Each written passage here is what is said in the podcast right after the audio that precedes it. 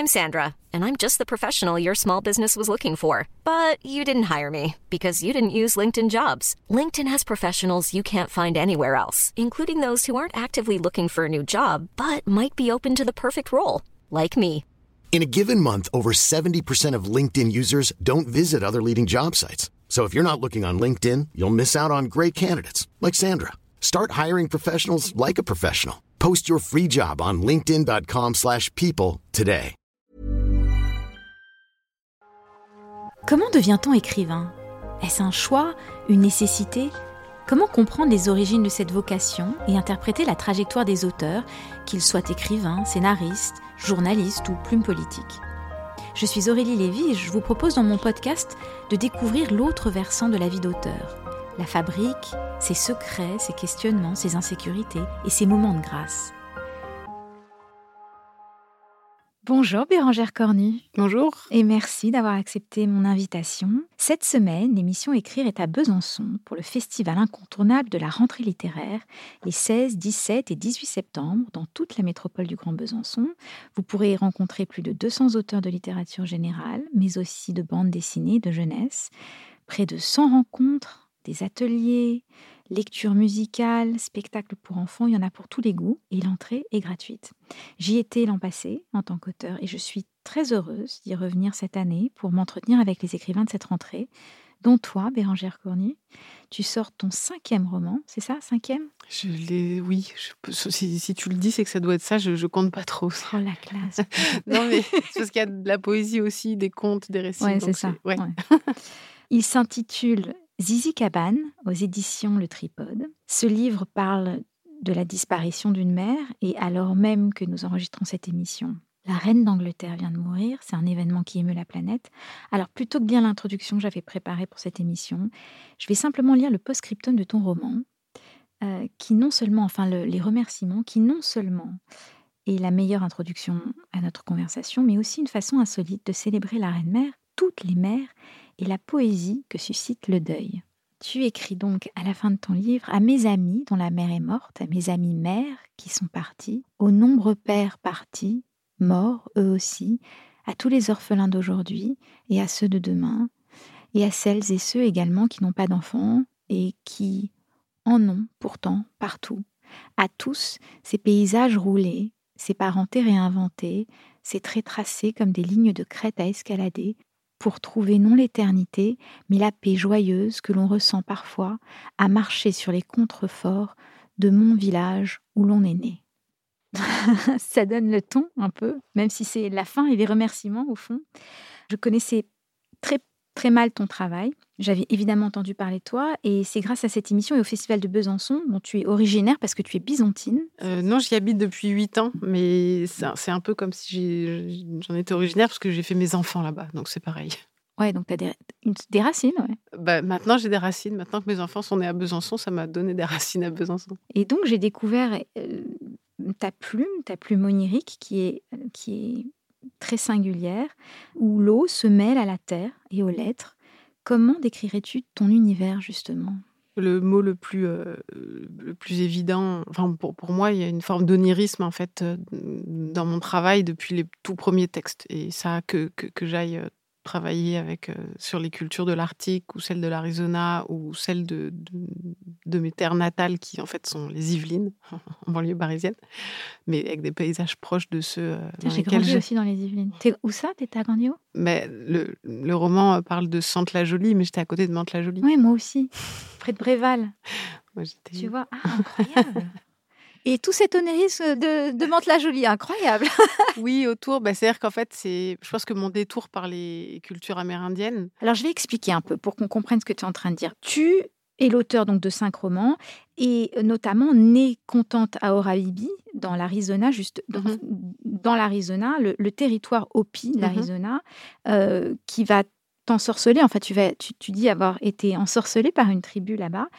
Et, et, et tu vas raconter cette communauté à travers le regard d'une petite fille, euh, dont je n'arrive pas à prononcer le nom, mais je sais qu'il se traduit, qui est celle qui salue le soleil en riant. Tu racontes cette société amérindienne vieille de plusieurs siècles. Dans De pierre et d'os, qui est ton, ton avant-dernier roman, pour lequel tu as remporté d'ailleurs le prix Fnac en deux mille dix-neuf, entre autres, tu nous emmènes dans les territoires arctiques, dans la peau d'une jeune Inuite, cette fois, séparée de sa famille. Je pense que l'onirisme est ce qui traverse sans doute tous mes livres depuis le premier. Et, et le détour que j'ai fait euh, donc à travers les cultures inuites et amérindiennes euh, a sans doute renforcé euh, cette, euh, ce, ce socle, euh, j'allais dire, de symbolisme euh, lié au paysage, à la, en fait très littéralement à la terre-mère. Et, c'est, et en fait, l'histoire que je raconte dans Zizi Cabane, c'est, cette, euh, c'est, c'est, c'est ce, la, la disparition de la mer et en fait plutôt une naissance de la terre-mère. C'est-à-dire qu'au sens le plus littéral du terme, cette mère qui disparaît redevient présente par le paysage que, qui entoure les enfants. Donc Zizi Cabane commence justement avec, euh, au cœur de cette famille, euh, on comprend que, que la mère est décédée. Elle a disparu. Moi-même, je ne suis pas certaine. Alors, au final, on pense qu'elle est probablement morte, mais comme je voulais éviter le, le, toute forme de pathos, en fait, j'écris toujours des histoires de disparition, de séparation. Mais j'allais dire, c'est le présupposé, c'est ce qui, co- c'est ce qui commence le roman, c'est pas ce qui le finit. Et en fait, c'est que toutes les aventures partent, euh, à part- de, partent de cette disparition. Et en fait, c'est plutôt, euh, ce sont toujours des disparitions qui lancent mes personnages sur les chemins, plutôt que de les enfermer sur eux-mêmes ou dans une forme de chagrin. Un peu comme dans ta vie d'ailleurs, puisque tu racontes ouvertement que la disparition de ton père a, a une grande influence mmh. sur ta vie. Oui, je pense que c'est un peu l'événement fondateur qui fait que, euh, à partir de l'âge de onze ans, je vis avec... Euh... À onze ans, on ne comprend pas très bien, en fait, ce que c'est la mort. Enfin, je veux dire, on ne le vit pas. On ne voit pas ce que ça a de tragique, tout d'abord. On... Je ne sais pas si on comprend à aucun âge, en fait. Mais je, je pense encore moins à cette espèce de... d'a... Enfin, en tout cas, dans l'enfance, je pense que ça, c'est encore plus abstrait. Et on est toujours en décalage, en fait, dans les émotions. Le jour où on comprend euh, que ce qui s'est passé d'une, fa... d'une certaine façon tragique, les gens autour de vous ne sont plus du tout dans, dans, cette, dans cet état d'esprit, donc c'est, vous, vous, vous prenez un peu plus tard. J'ai grandi avec cette absence, et je me suis aperçue que cette absence était une présence très forte, euh, et toujours renouvelée. D'ailleurs, dans, dans ton livre, les défunts parlent. Oui, oui, oui, oui, bien sûr, ils chantent même. Ouais. Donc cette, cette mère disparue, elle va quelque part réapparaître au travers d'un esprit, au travers même d'une source d'eau qui, qui jaillit euh, dans les sous-sols de la maison. Euh, que partagent tout, tous les membres de cette famille. Euh, c'est une façon très insolite euh, de, de faire parler les, les défunts, justement, et en même temps euh, de faire un rapprochement avec la terre-mère, comme tu dis. Oui, alors c'est vrai qu'en plus je dis que c'est la terre-mère, euh, donc, euh, mais c'est vrai que dans, dans le cas de dans, dans, dans Zizi Cabane, c'est plutôt une, une eau-mère, enfin une mère euh, transformée. Elle apparaît sous la forme de plusieurs éléments, mais essentiellement l'eau, effectivement, qui est comme une voix, un chant, quelque chose à la fois qui est enveloppant, menaçant aussi par moments, parce qu'en fait, c'est aussi l'histoire de... Envahissante, même parfois. Envahissante, et, et c'est aussi l'histoire de la nécessaire séparation aussi à un moment donné, c'est-à-dire que il faut cheminer avec cette absence-présence. Il ne faut pas non plus se laisser happer par elle. Et ils ont tous envie quand même aussi, à un moment donné, à la fois d'être encore enveloppés par Odile et en même temps de s'en affranchir. Et ils vont tous prendre des chemins différents. C'est, c'était ça qui était important alors, pour on, moi. Oui, absolument. Parce que alors, ce qui est intéressant aussi dans ton livre, parce que tu parlais de, d'être happé, on est happé dans cette histoire. Alors je sais que ça, ceux qui vont nous entendre, nous écouter, vont peut-être se demander exactement de quoi on parle, parce qu'il y a quelque chose de très abstrait dans tout ce qu'on raconte, mais il faut y être, il faut, faut rentrer dans ce livre. Euh, euh, on est pris par ce courant, justement, ce courant euh, euh, métaphorique et, et, et, et bien réel, parce qu'il est, il est, il existe dans cette maison, ce courant d'eau. Et comme tu, vas, comme tu le dis, donc, tous les personnages vont réagir différemment à tout ce qui se passe dans cette maison, et surtout tous les personnages ont une voix dans mmh. ce livre. Alors, soliloque, point de vue... Euh, j'ai, j'ai, je ne saurais pas comment le décrire, mais ils ont, chaque personnage, à un moment donné, intervient. On, on se demande même... Par moments, c'est presque aussi un roman épistolaire, parce qu'on ne sait pas si, si ce sont des monologues ou des lettres qu'ils s'envoient les uns aux autres. Ça varie, effectivement. Là, il y a quelqu'un qui a utilisé euh, l'autre jour le, le mot de roman choral. C'est vrai qu'il y a un peu ça, euh, sauf qu'en fait, ils chantent pas, ils n'ont pas le même diapason. Euh, on va dire que, principalement, c'est quand même Zizi Cabane, l'enfant la plus jeune, qui nous raconte le, le principal, en disant qu'elle se souvient de tout, alors qu'en fait, elle se souvient de très peu de choses. Et ensuite, euh, oui, c'est au gré de lettres envoyées à quelqu'un de la famille, c'est un peu le journal peut-être de Fermant, du père. En gros, ils sont tous plus ou moins fous de chagrin à certains moments. Mais j'allais dire, c'est plus la folie qui compte que, que le chagrin. C'est-à-dire qu'en fait, dans cette folie, ils, ils explosent un peu leurs propres limites, ils explosent un peu leurs leur propres limitations. C'est-à-dire que Voilà, chiffon, le frère euh, cadet, euh, lui, dessine des cartes euh, de façon un peu compulsive sur des chiffons qu'il trouve. Mmh, d'où euh, son prénom, parce qu'ils ont tous des prénom, noms, alors il faut voilà. le dire aussi. Parce qu'on va expliquer Zizi Cabane, tous tes personnages ont des noms très insolites, très originaux. Euh, je sais, comment tu justifies ça auprès de ton éditeur? J'ai lu ça, je me suis dit... Ah, c'est au début que je, j'allais commencer le texte, je lui ai dit, tu sais, je, voilà, je me lance dans un, dans un roman. Un Comment texte. S'appelle-t-il? Parce que dans cette émission, j'aime bien nommer les éditeurs, les accompagnateurs. Frédéric Martin. Frédéric ah, Martin, d'accord. Des éditions du Tripode. Ouais. Et donc, je lui explique que... C'est le même éditeur depuis longtemps. C'est le même éditeur depuis longtemps. Alors, tu lui expliques... Com- comment tu lui expliquais? Parce que franchement, j'aimerais, j'aurais bien aimé être dans cette conversation. Bah justement, je pense que... Je, je, voilà, je lui dis, tu sais, je me lance dans un nouveau texte. Euh, donc, euh, et je, je lui dis, je sais déjà qu'il s'appelle, euh, qu'il s'appelle Zizi Cabane. Et il me dit, écoute, c'est formidable. Dans ma vie, j'ai toujours... J'ai, j'ai, en tant qu'éditeur, j'ai toujours eu deux, deux rêves. C'est publier un roman qui s'appelle Zizi Cabane et publier un livre de cuisine. Donc, je lui dis, écoute, je peux remplir un des deux. Une des deux missions, euh, elle est pour moi. Et comme je ne suis pas très bonne en cuisine, voilà, ce serait Zizi Cabane. En fait, c'est une expression qui a, qui a eu cours dans ma famille à un moment donné, parce que donc, j'ai trois enfants. Et mon fils aîné, quand il avait deux ans et demi, il parlait à peine, me voit un jour dans la salle de bain et, avec son, son, son langage commençant, me dit simplement « Zizi cassé ». Et je lui dis « Mais non, enfin, ça ne va pas ou quoi ?» Et donc, je suis obligée de lui expliquer que non, c'est pas un, je ne suis pas un Zizi cassé. J'étais déjà en train de travailler sur les... sur les cultures amérindiennes. Je pense que, je sais pas si je lui disais déjà Yakari, mais il y avait quand même déjà chez moi. Et donc, je lui dis, écoute, pour t'expliquer, voilà, les garçons, on peut dire qu'ils ont un zizi totem et les filles ont un Zizi Cabane. Mais c'est pas une absence de zizi, c'était m'embêtait qu'ils puissent penser ça. Du coup, c'est devenu une expression euh, dans la famille. Euh, et puis, euh, et puis en fait, assez vite, euh, quand, je pense qu'à l'époque, j'avais déjà cette idée. En fait, au départ, mon idée, c'était de, d'écrire un roman sur une famille, tout à fait comme ça. Et au début, je pensais que la présence de la mère se limiterait à la maison. Donc, c'est, et, et c'est drôle, parce que c'est aussi une expression euh, du langage courant, la maison-mère. Bon, et finalement, c'est devenu la terre-mère. Ça s'est étendu au paysage. Mais euh, mais il y avait cette volonté euh, voilà, d'écrire, euh, d'écrire euh, cette famille. Et donc, à partir du moment où un des personnages s'appelait Zizi Cabane, il fallait que les autres arrivent aussi à ce, à ce niveau, on va dire. Je pense que je flirte beaucoup avec l'univers des contes en permanence dans mes romans. Et les mythes aussi, euh, et la poésie un peu. Ouais, et, et alors c'est très étrange parce que dans ton travail, tu, tu n'épouses aucun style, tu as une grande liberté, tu passes d'un décor à un autre, d'une forme narrative à l'autre, c'est, c'est... et puis tu manies l'italique de façon aussi très originale. Oui, je pense que je, je, je varie euh, les formes avec une certaine liberté. C'est-à-dire qu'en fait, je, je... même si la contrainte souvent est très, est très bonne en, en littérature, enfin en écriture. Tu as fait des études littéraires parce que oui, je te trouve... j'ai fait des études littéraires, oui. Ouais. Et par exemple, ben, un, des, un de mes sujets de, de, de, de mon sujet de maîtrise, c'était euh, les, les différentes formes du jeu, J E, euh, dans l'œuvre d'Henri Michaud. Et, j'ai, et déjà à cette époque-là, je crois que j'explorais déjà en fait cette, cette façon de, de, de traverser les genres, de ne pas se tenir à un seul genre. Euh, et par exemple, chez Michaud, euh, il explose le jeu, c'est-à-dire que le jeu n'est pas le jeu de son individu, c'est pas un jeu biographique, mais c'est un jeu poétique, c'est un jeu de journal de voyage, euh, c'est un jeu euh, de, j'allais dire, de narration poétique, de, de posture parfois, euh, de théâtre. Euh, Et, et je crois que j'ai, j'ai, moi, j'ai gardé cet intérêt de, voilà, d'un, d'un voyage entre les genres. J'aime pas les frontières hermétiques entre les genres. Et j'ai besoin de ça, moi, en écriture. Tu as aussi beaucoup besoin de voyager physiquement, j'ai l'impression, parce qu'en voyant ta bio, il y a quand même eu de sacrés périples. Est-ce qu'on ne se cherche pas soi aussi si. à travers Ah si, si. Moi, j'ai aucun... C'est pour ça que je ne veux pas du tout qu'on me qualifie d'écrivaine voyageuse. Parce que euh, je me sens pas du tout comme ça. C'est-à-dire que je...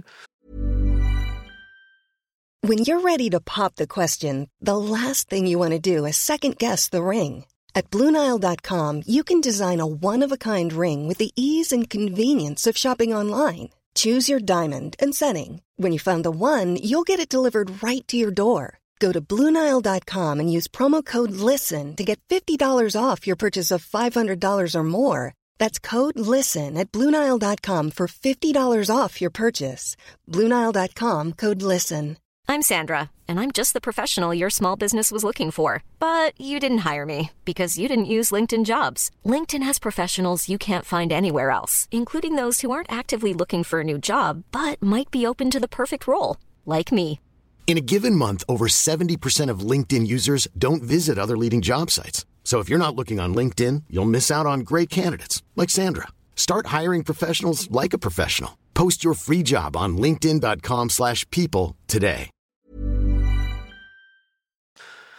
Je, vais, je fais vraiment un travail littéraire et en fait, euh, même si je voyage euh, quand je peux, le plus souvent possible, mon travail est avant tout littéraire, mais c'est vrai que j'aime bien me projeter, en tant que, en tout cas du coup, du, pour mon travail d'écriture, j'aime bien me projeter euh, dans des univers qui sont le plus étrangers possible, peut-être pour me redécouvrir moi-même. Et... Qu'est-ce que tu as découvert sur toi en écrivant ce livre ? Oh bah là, sur Zizi Cabane, c'est en plus, voilà, je, je suis mère de trois enfants, donc en fait, je, ce que j'ai découvert de moi-même, de moi-même je, je pense que je, enfin, je, je c'est même, je l'ai pas découvert, je suis allée à la rencontre de ma propre mort, en fait, de ma disparition. Moi, j'ai eu le, sens, le sentiment, Bérangère, qu'il y avait quelque chose de l'ordre du testament aussi, c'est-à-dire, oui, oui, bien sûr. Et cette histoire de Zizi Cabane, je me suis demandé si c'était pas une façon de de préserver les tiens de ta potentielle euh, mort, justement, de, de, de, de, de ta potentielle absence un jour, et que ce livre était, était ta manière de, de t'assurer que tout ce dont tu avais souffert, ne, ne, ne ce serait pas le cas pour tes enfants. Enfin, oui, une sorte de testament, une sorte de legs,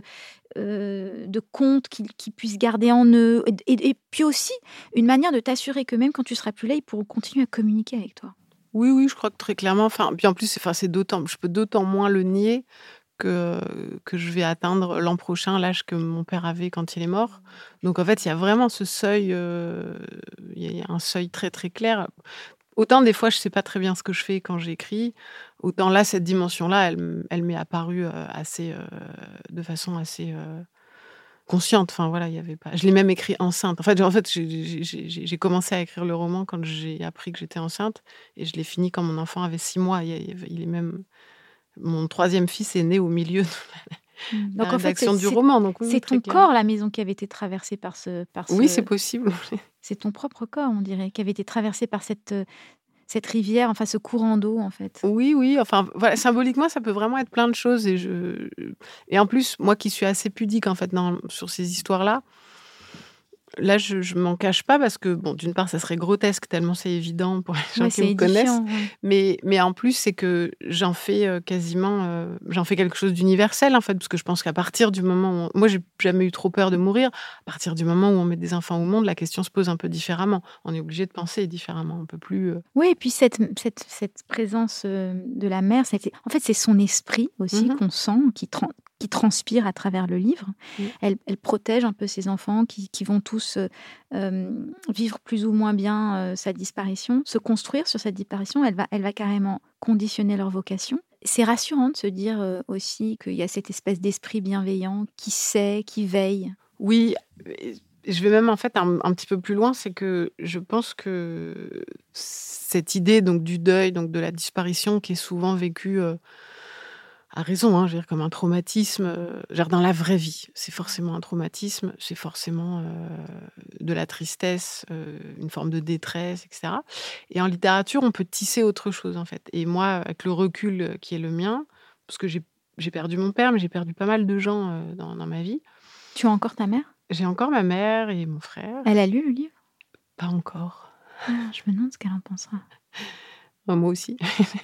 Mais euh, je, et je, et je, je trouve ça chouette qu'elle prenne son temps, en fait. Surtout que c'est, voilà, c'est quand même dans les paysages où j'ai grandi, donc c'est des paysages qu'on a, qu'on a partagés.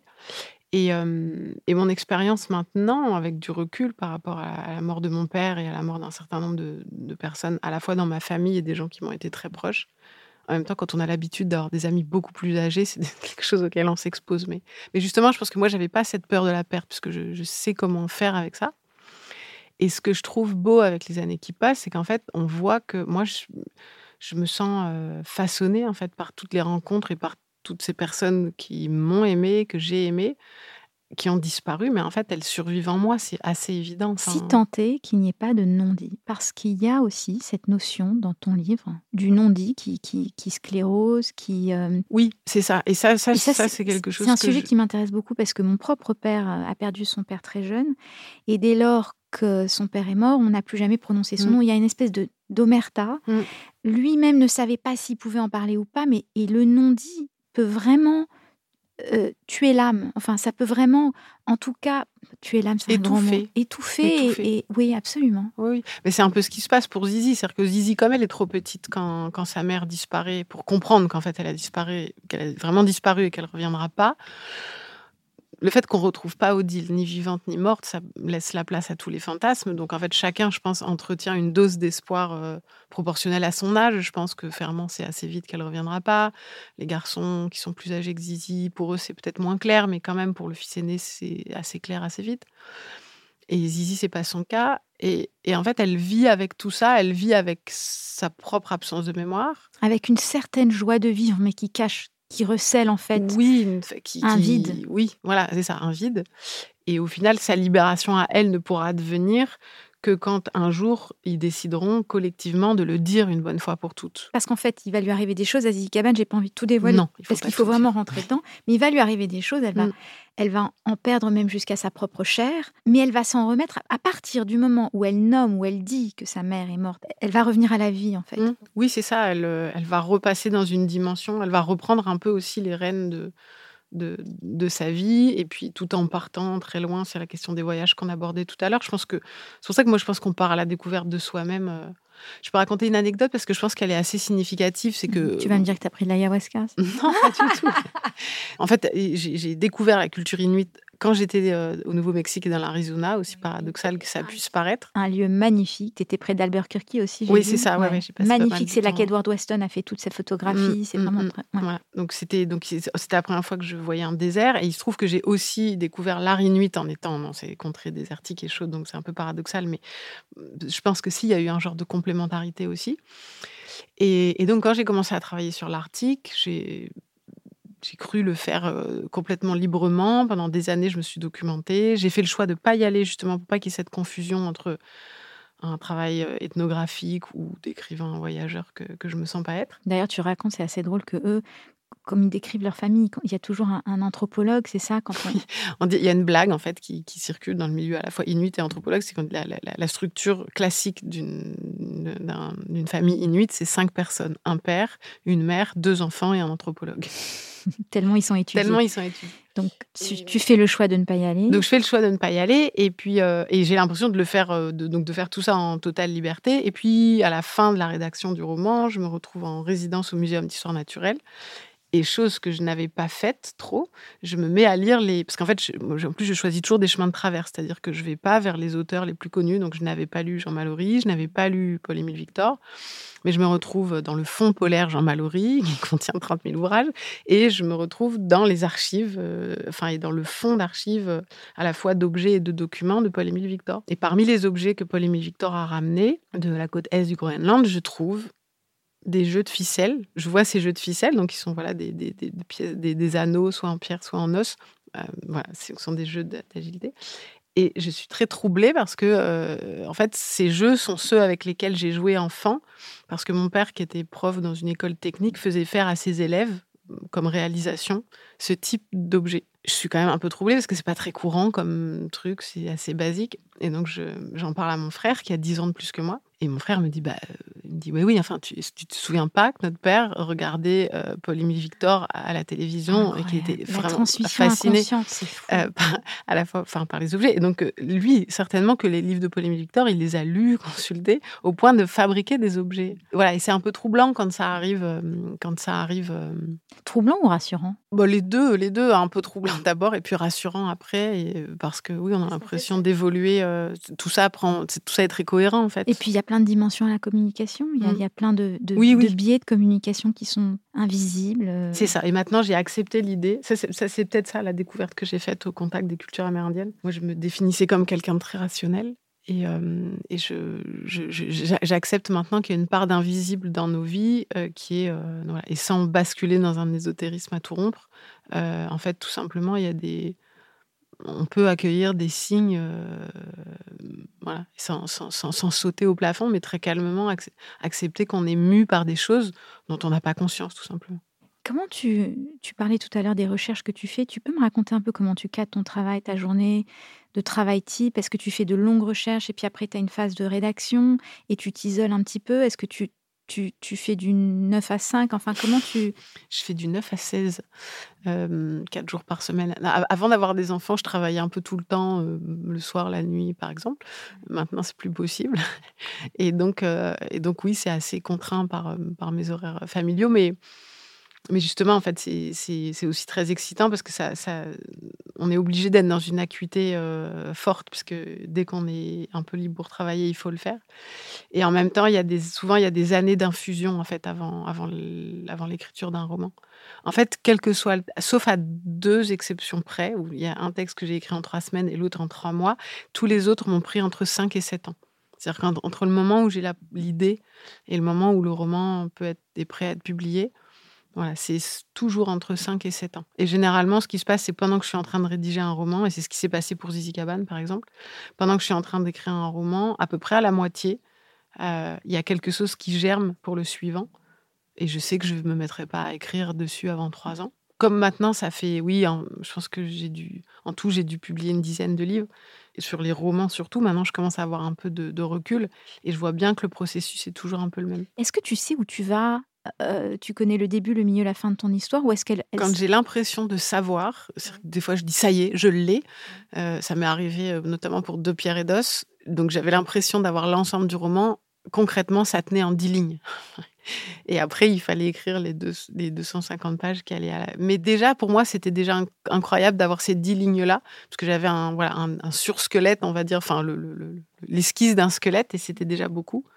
Et par exemple, pour Zizi Cabane, le simple fait déjà de savoir qu'il y avait une famille, euh, cinq personnes dans cette famille nucléaire, euh, et de savoir que la maison allait se transformer, euh, voilà, et je, c'était déjà énorme pour moi. Pour moi, j'ai déjà l'impression de savoir où je vais, mais vous voyez, ça tient en trois lignes.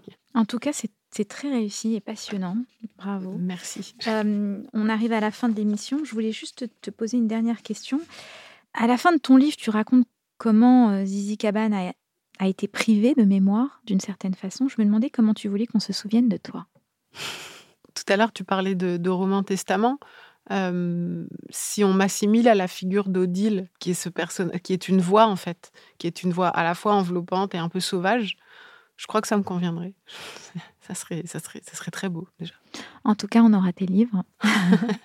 Merci pour ce dernier, et merci d'être, d'être venu passer ce moment avec moi. Merci, merci à beaucoup. Toi, oui. Belle route pour le livre. Merci. Hi, I'm Daniel, founder of Pretty Litter. Cats and cat owners deserve better than any old-fashioned litter. That's why I teamed up with scientists and veterinarians to create Pretty Litter. Its innovative crystal formula has superior odor control and weighs up to eighty percent less than clay litter. Pretty Litter even monitors health by changing colors to help detect early signs of potential illness. It's the world's smartest kitty litter. Go to pretty litter dot com and use code ACAST for twenty percent off your first order and a free cat toy. Terms and conditions apply. See site for details.